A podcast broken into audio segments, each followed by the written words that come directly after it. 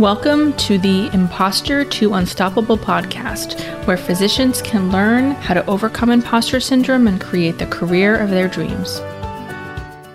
Dr. Jessica McMichael is a board certified orthopedic surgeon with a subspecialty in pediatric orthopedics. She's also a wife and mother who experienced all consuming overwhelm that seemed unsolvable. She then learned the model from the life coach school, which is where I trained, and her life was transformed. She now enjoys the freedom through managing her mind. On the road to finding balance, she discovered a new passion to teach this skill to as many doctors as possible. You can find Jess at www.thecleanbluetowel.com. And don't forget, if you're looking for a quick start to confidence, then check out my free confidence building bundle, which includes all my best starter guides to finding your confidence. You can get that at www.consciousinmedicine.com forward slash confidence. Jess, it is so good to have you here. We have to hit record because, as you know, we were just talking. We could talk for a million years offline. um, so I did the I did the intro already before we came on here, so everyone knows a little bit about you. But what we really want to know is how a badass orthopedic surgeon feels about self doubt and imposter syndrome. I've made friends with it. I'll tell you that much. you know, I think being a woman in the world on earth, it's kind of baked in. And I was one of these people who kind of had my head stuck in the sand for a very, very long time. And of course, I'm in a male dominated field.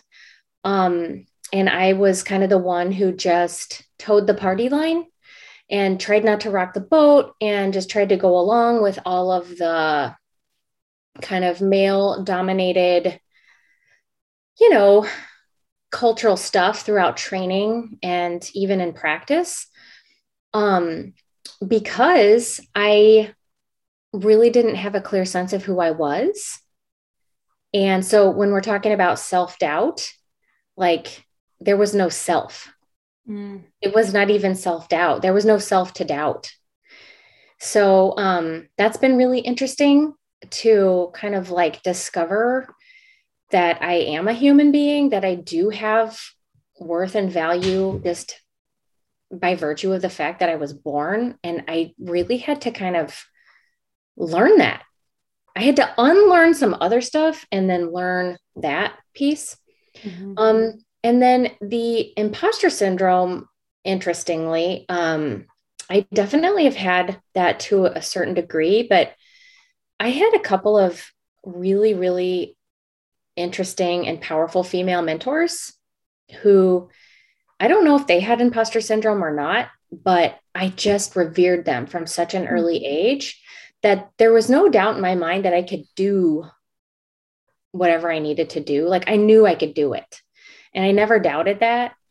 And I think it's because I had those examples in my life, but more I think the self doubt part, I think resonates with me a little bit more deeply because like I didn't have a self. I, I don't know if that makes sense the way I'm saying that. Mm-hmm. yeah. Yeah. I think it does. And I think it's probably something that a lot of people can relate to. So when did you, because I probably the first step would be recognizing that you were lacking that sense of self. So when and how did that happen? I remember distinctly, I was in a pretty deep funk. I was, um, this was about eight years ago. My daughter was one. Yeah. So it was like about eight years ago. And I was working in, in um, like at an academic center in Albuquerque. And I was just struggling so much because nobody knew anything was wrong. I was going to work every day. I was getting my job done. I was taking good care of patients. But then at home, I would just be completely empty. Like empty. I would barely be able to have the energy to take care of my daughter, get her fed, get her bathed, and get her off to bed. And that was like what I lived for. That's the mm. only part of the day that I was like staying, literally staying alive for. And I remember the weekends I would spend all weekend in bed, just dreading going back to work. And I'm thinking, what is this? Like, I was wishing I wouldn't wake up and that was really kind of like the first kind of like knock on the door that's I don't even know what it was that was just like this isn't sustainable. This isn't you. Like, what are you doing?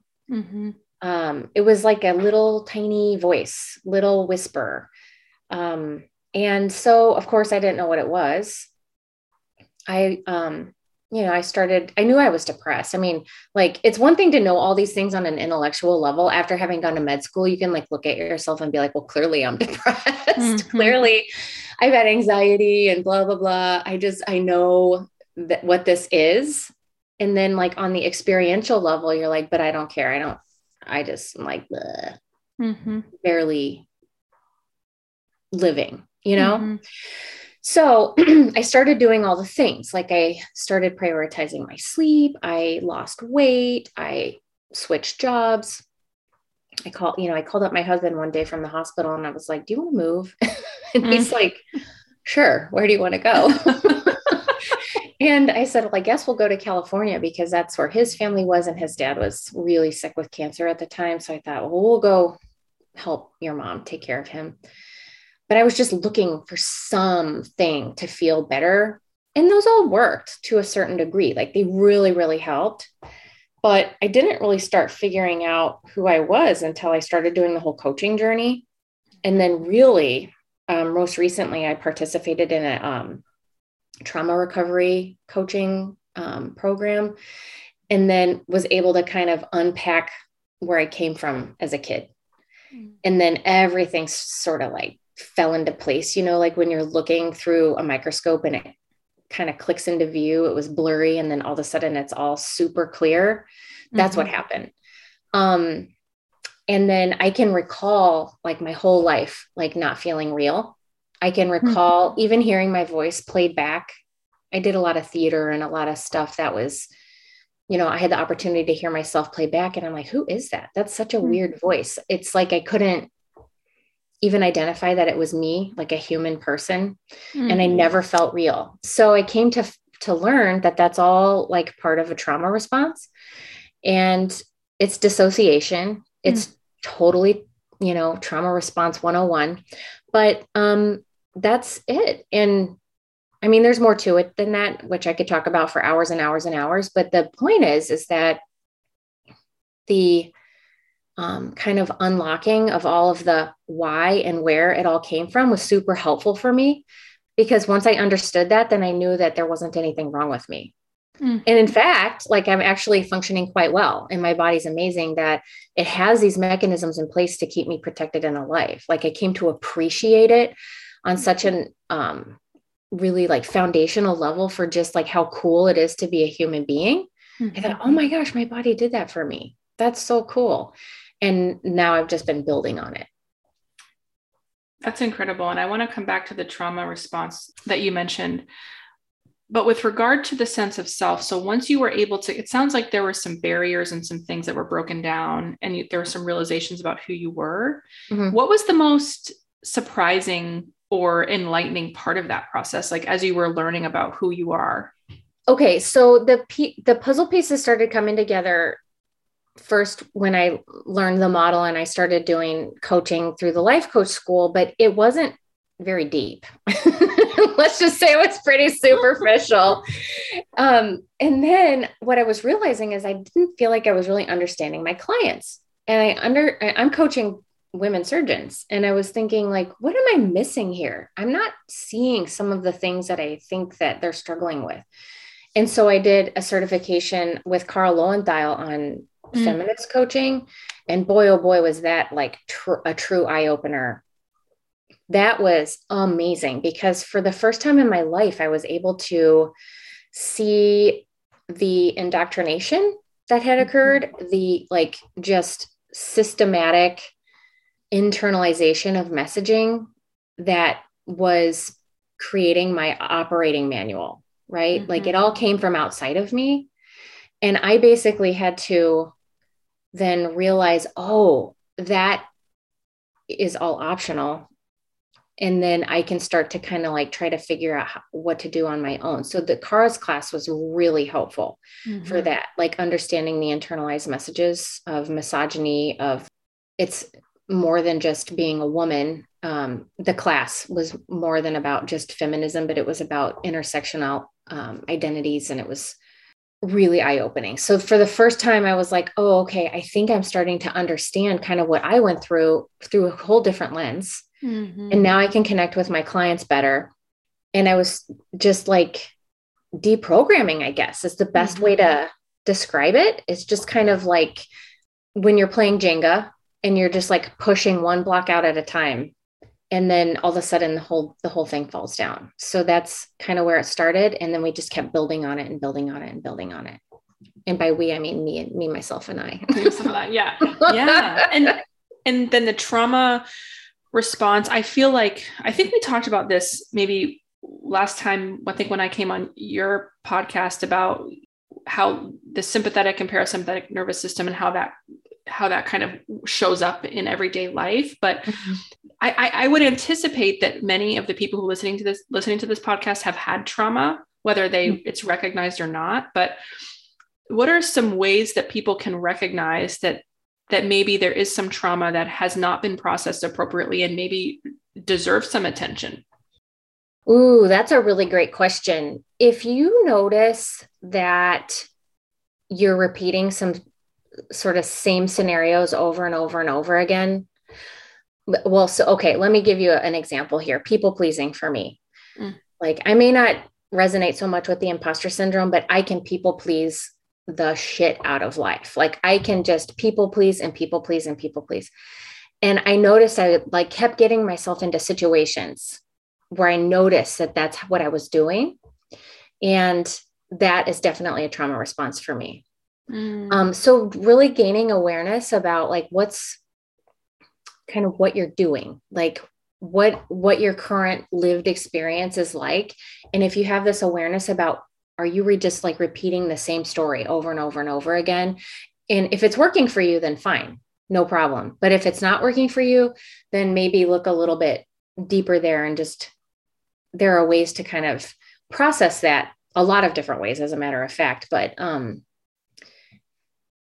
I hope that's answering the question yeah. because I don't want to like make suggestions about what people should do because um, right. it's very broad what's mm-hmm. available. Mm-hmm. And then sometimes with trauma, you, I just want to be really careful and very sensitive to the fact that if somebody's not ready to face it, um, there are situations where people can be re-traumatized, mm-hmm. and I mm. would never ever want that to happen.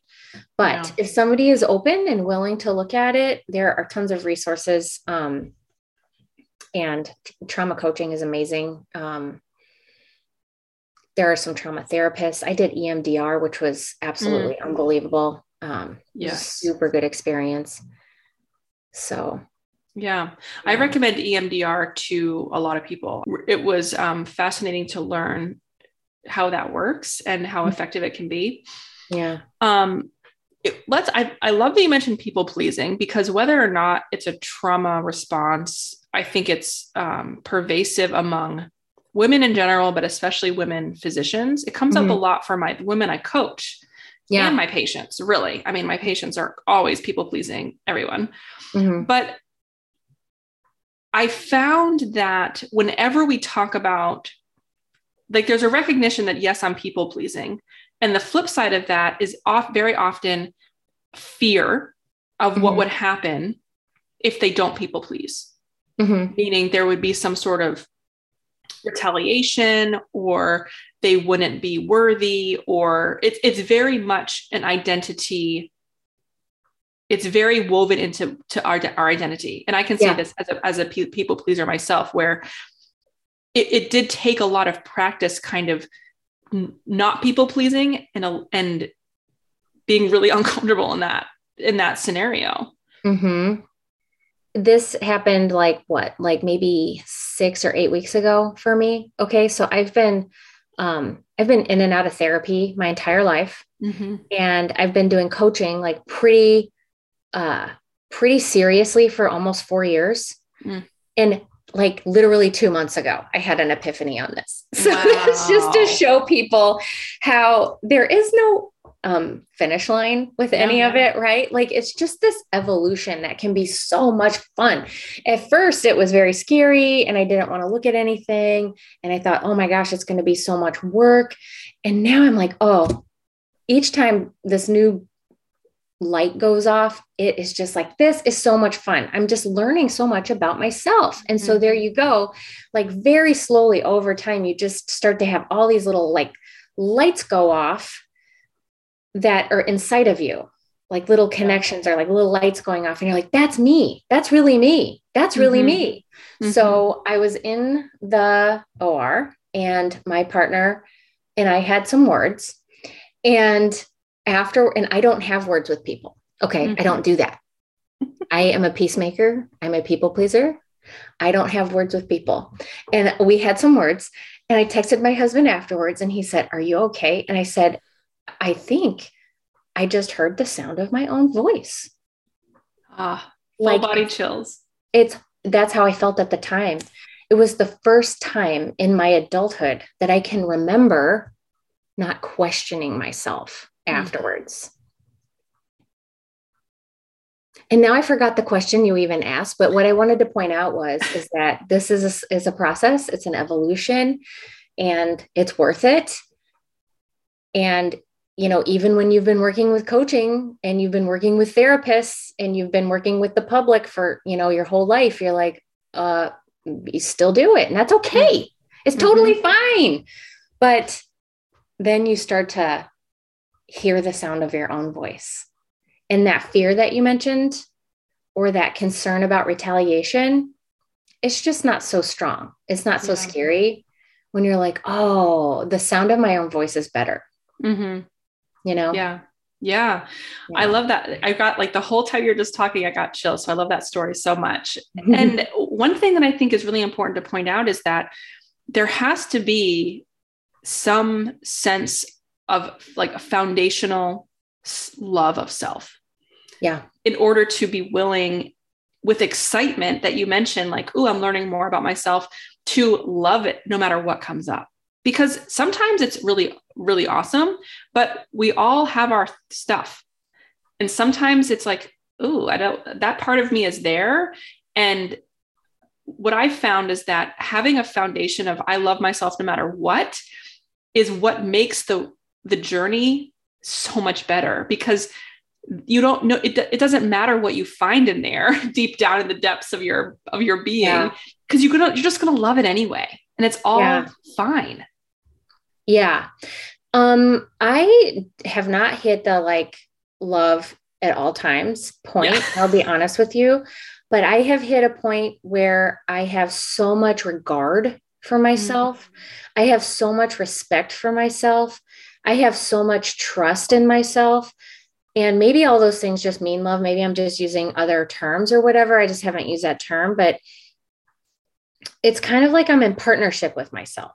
Mm-hmm. And I know that I'm going to like give, I know that I'm going to give myself the benefit of the doubt, even if I'm wrong. Mm-hmm. And I know that, like, even then, when I had the words with my partner afterwards, I was like, Ooh, that felt different and weird. And I was like trying to process it all and I was trying to, you know, of course, judge what I had just said and the tone of voice that I just used. And I had so much kindness towards myself at the time. And I was just like, you know what? It doesn't even matter. Like, it doesn't matter if you're right or wrong. It doesn't matter the tone that you had. You used your voice. That's what we're going to focus on. That is the only thing that matters right now. So it's like that kind of a relationship mm-hmm. that I have right now. Uh, maybe I think that love. is love. I think maybe that so. is love. Yeah. yeah. Cool. Yeah. yeah. There's just a lot of um, forgiveness and like okay being humanness. Yeah. You mentioned at the beginning, I want to go back to the very beginning about there was this, you had to learn that you were worthy just because you existed. Mm-hmm. And that for me took some convincing. Mm-hmm. So, are there any pearls that you can offer to those to those people out there who are resistant to that? Like, I really actually don't believe that I'm worthy without XYZ. Like, what's mm-hmm. something that they could take with them to to start doing that belief work about themselves? That's a great question. So, I think this is easier for people who have a spiritual life. Mm-hmm. I could be wrong, but I think it probably is easier for people who have a spiritual life. But if we're talking about just the straight math of it all, this is so fascinating. And in fact, I'm in the middle of writing a blog post about it. There is an astronomically low chance that any of us would have been born. Mm. Like there's a guy who actually did research. I forget his name. I can't remember what type of scientist he had. He is, but he tried to calculate like the likelihood that any one human would be born. And i had i was just researching this actually for a podcast or for a um, for a blog post so i had it pulled up. The total so this is the this is the scenario. The total area of the oceans in the world is 341 million kilometers or 131 million square miles.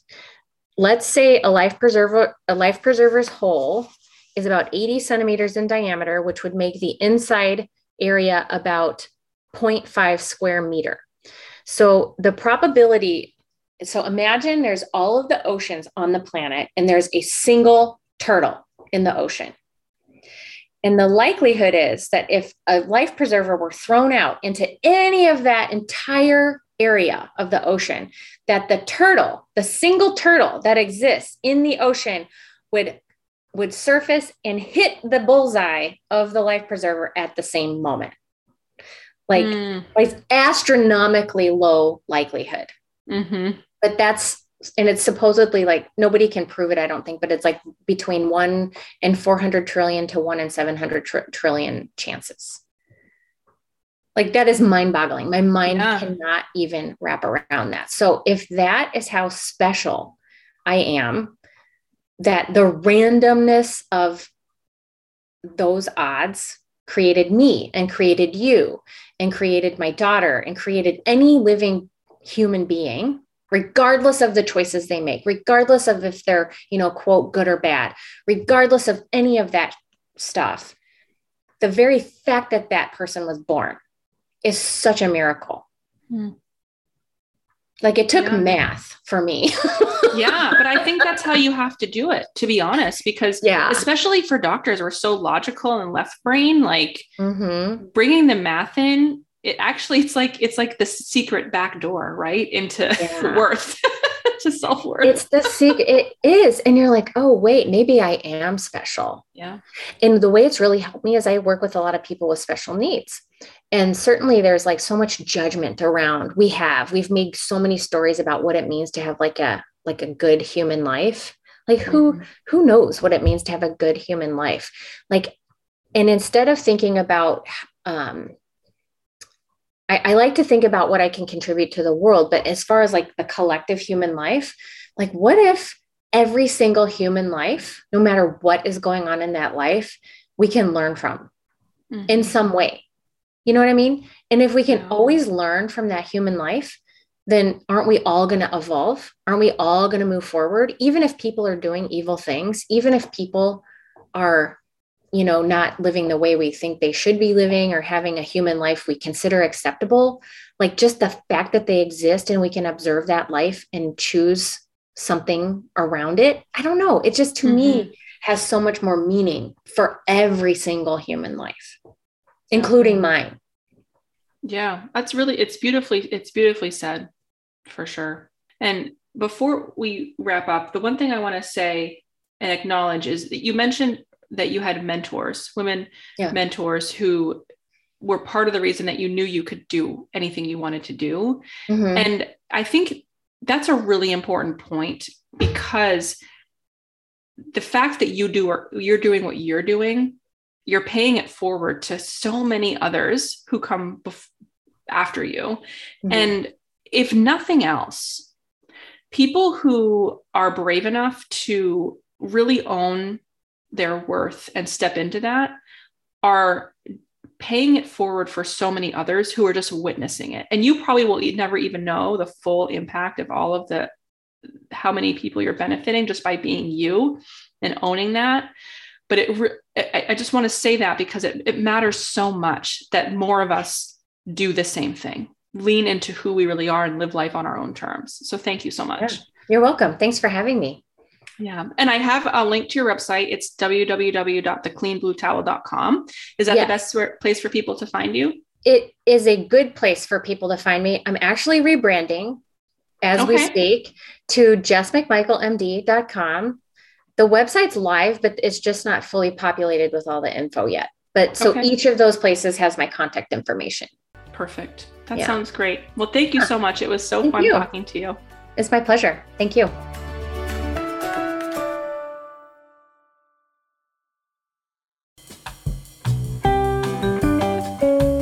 Hey there. Just wanted to take some quick time here to let you know that if you have been thinking about doing a podcast and it feels really overwhelming and you like the idea of podcasting, but the other stuff like the editing and production feels too overwhelming, I wanted to let you know about the people who now edit and produce my podcast, which is Pretty Easy Podcasts. And for the first year and a half of my podcast, I was doing everything myself. And I had tried to contract out editing, and it was really got some really, really bad results. So I was hesitant to try again. But I'm so glad that I did because working with Pretty Easy Podcast has been so amazing.